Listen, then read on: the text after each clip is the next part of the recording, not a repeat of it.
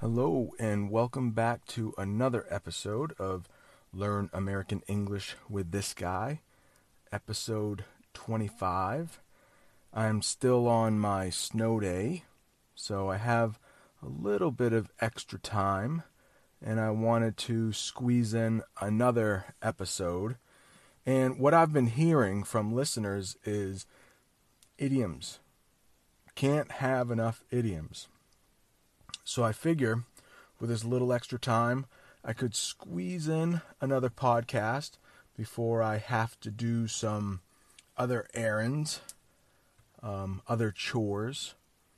Um, I'm taking my son over to my sister's house right now, even though there's a little bit of snow.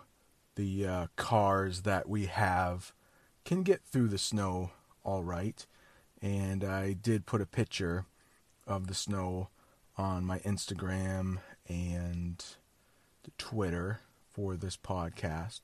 So feel free to check that out. The links will be in the show notes.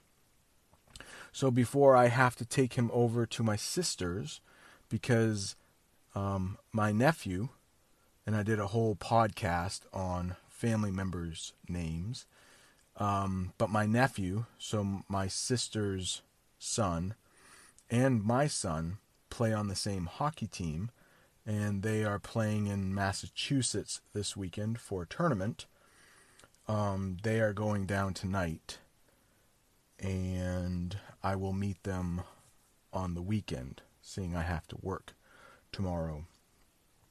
But I thought before I had to take him over to my sister's house I could get in five more idioms, very common idioms that even if you are uh, a known foreign speaker, that English is not your first language, you may hear a native speaker use this in front of you because they are so common.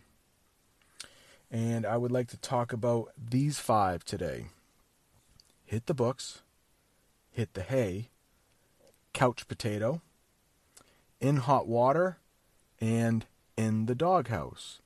Very common ones. I think people of all ages might use this. Probably a little bit more common with people who are 30 and over. But you might hear some young people say it as well. So let's get right into it. Number one, hit the books. Hit the books. So, of course, with idioms, you're not literally pounding the books or punching the books, but that is another way that some people who speak English will say they need to study. It's not simple reading for pleasure, it's studying for exams, it's studying for classes. So you may hear someone say, Oh, I'm sorry, I have to go because I got to hit the books pretty hard before my test tomorrow, which means they are going to study. Some people like to read for fun. You really wouldn't say hit the books if you're just going to read for fun. If you hit the books, there is something um, on the line, there is something at stake there is a test that you need to pass. So, number one is hit the books. And number two, hit the hay. Hit the hay. The hard part about these five idioms is not explaining them. They are really simple to explain. It's being able to remember what they are. We just have so many idioms in English. Hit the hay simply means I need to go to sleep. I need to go to bed. I'm tired. I'm going to hit the hay. And I don't know where that comes from. I don't know where any of these come from. But with hit the books, you can kind of see, eh, there will be reading, there will be books involved. Hit the hay, I don't know. I just picture a farmer, maybe, back in the old days, 100 years ago. Maybe telling their spouse, hey, I'm tired, honey. I need to hit the hay. And maybe they lived in a barn or something. I don't know. But Hit the Hay is number two. And number three, one of my favorites, Couch Potato. It is kind of what I have been today. A couch potato is someone has nothing to do with food. Is someone who likes to hang out on the couch and probably watch TV. I think if they hang out on the couch and play video games, they wouldn't be called a couch potato. They would be called a gamer. Someone who plays a lot of video games is a gamer. But a couch potato is someone who rarely leaves the couch and watches a lot of TV. Maybe binge watches a lot of TV, one episode after the other, many hours on end. Snow day is a good day to be a couch potato. And um, the only thing I really did was I made a pizza for my wife today. So that got me off the couch. I made two podcasts today. So that got me off the couch. And I had to do a little shoveling. Had to shovel my walkway and I had to shovel my back deck. But there is a man who has a pickup truck. He is my neighbor and he has a plow on the front. And I mentioned this in another podcast and I did get some questions about what a plow is. And if you check my Instagram, there is a video of a big dump truck with a plow. But my neighbor has a small pickup truck with a plow. It's like a big shovel that goes on the front of the truck and pushes snow. So at this point, I would love to take a break, get a word in from our sponsor, I'm hoping that somebody will make a podcast, maybe with Anchor, in their slow language.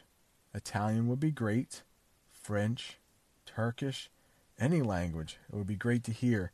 And when we come back after the break, I'm going to do two that are very related and very easy.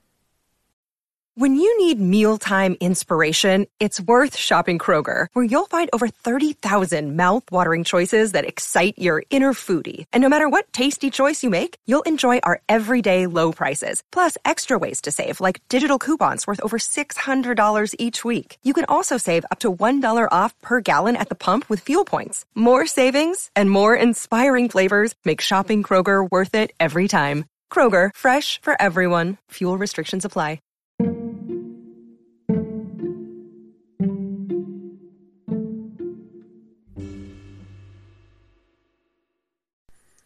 We're back.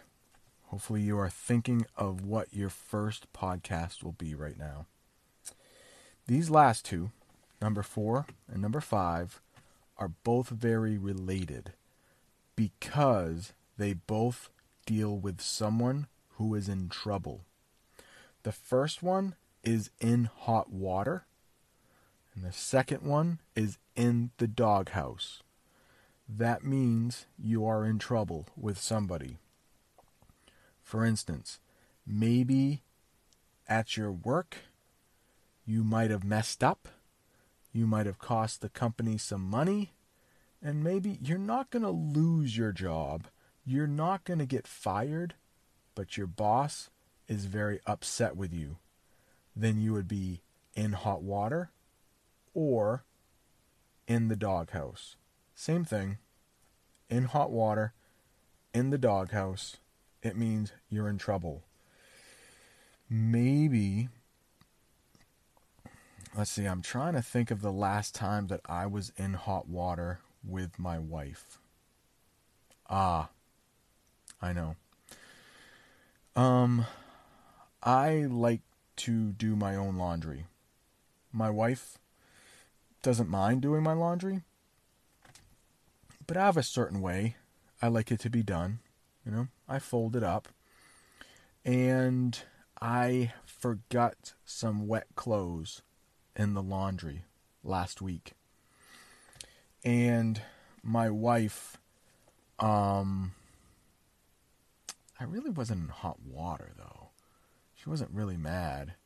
She just let me know they were still in there. And I said, oh, sorry. Um, so in hot water is a little bit stronger than just a little thing like that. Um, oh, how about if I didn't shovel the walkway? Now, I don't want my wife to be outside shoveling in the cold, and she wouldn't get mad if I didn't shovel the walkway. But let's say I had a really mean wife, and she was mad at me for not shoveling the walkway, and she had to come home and walk through the snow. I might be in the doghouse for a couple days. I might be in hot water for a couple hours. She might give me the silent treatment.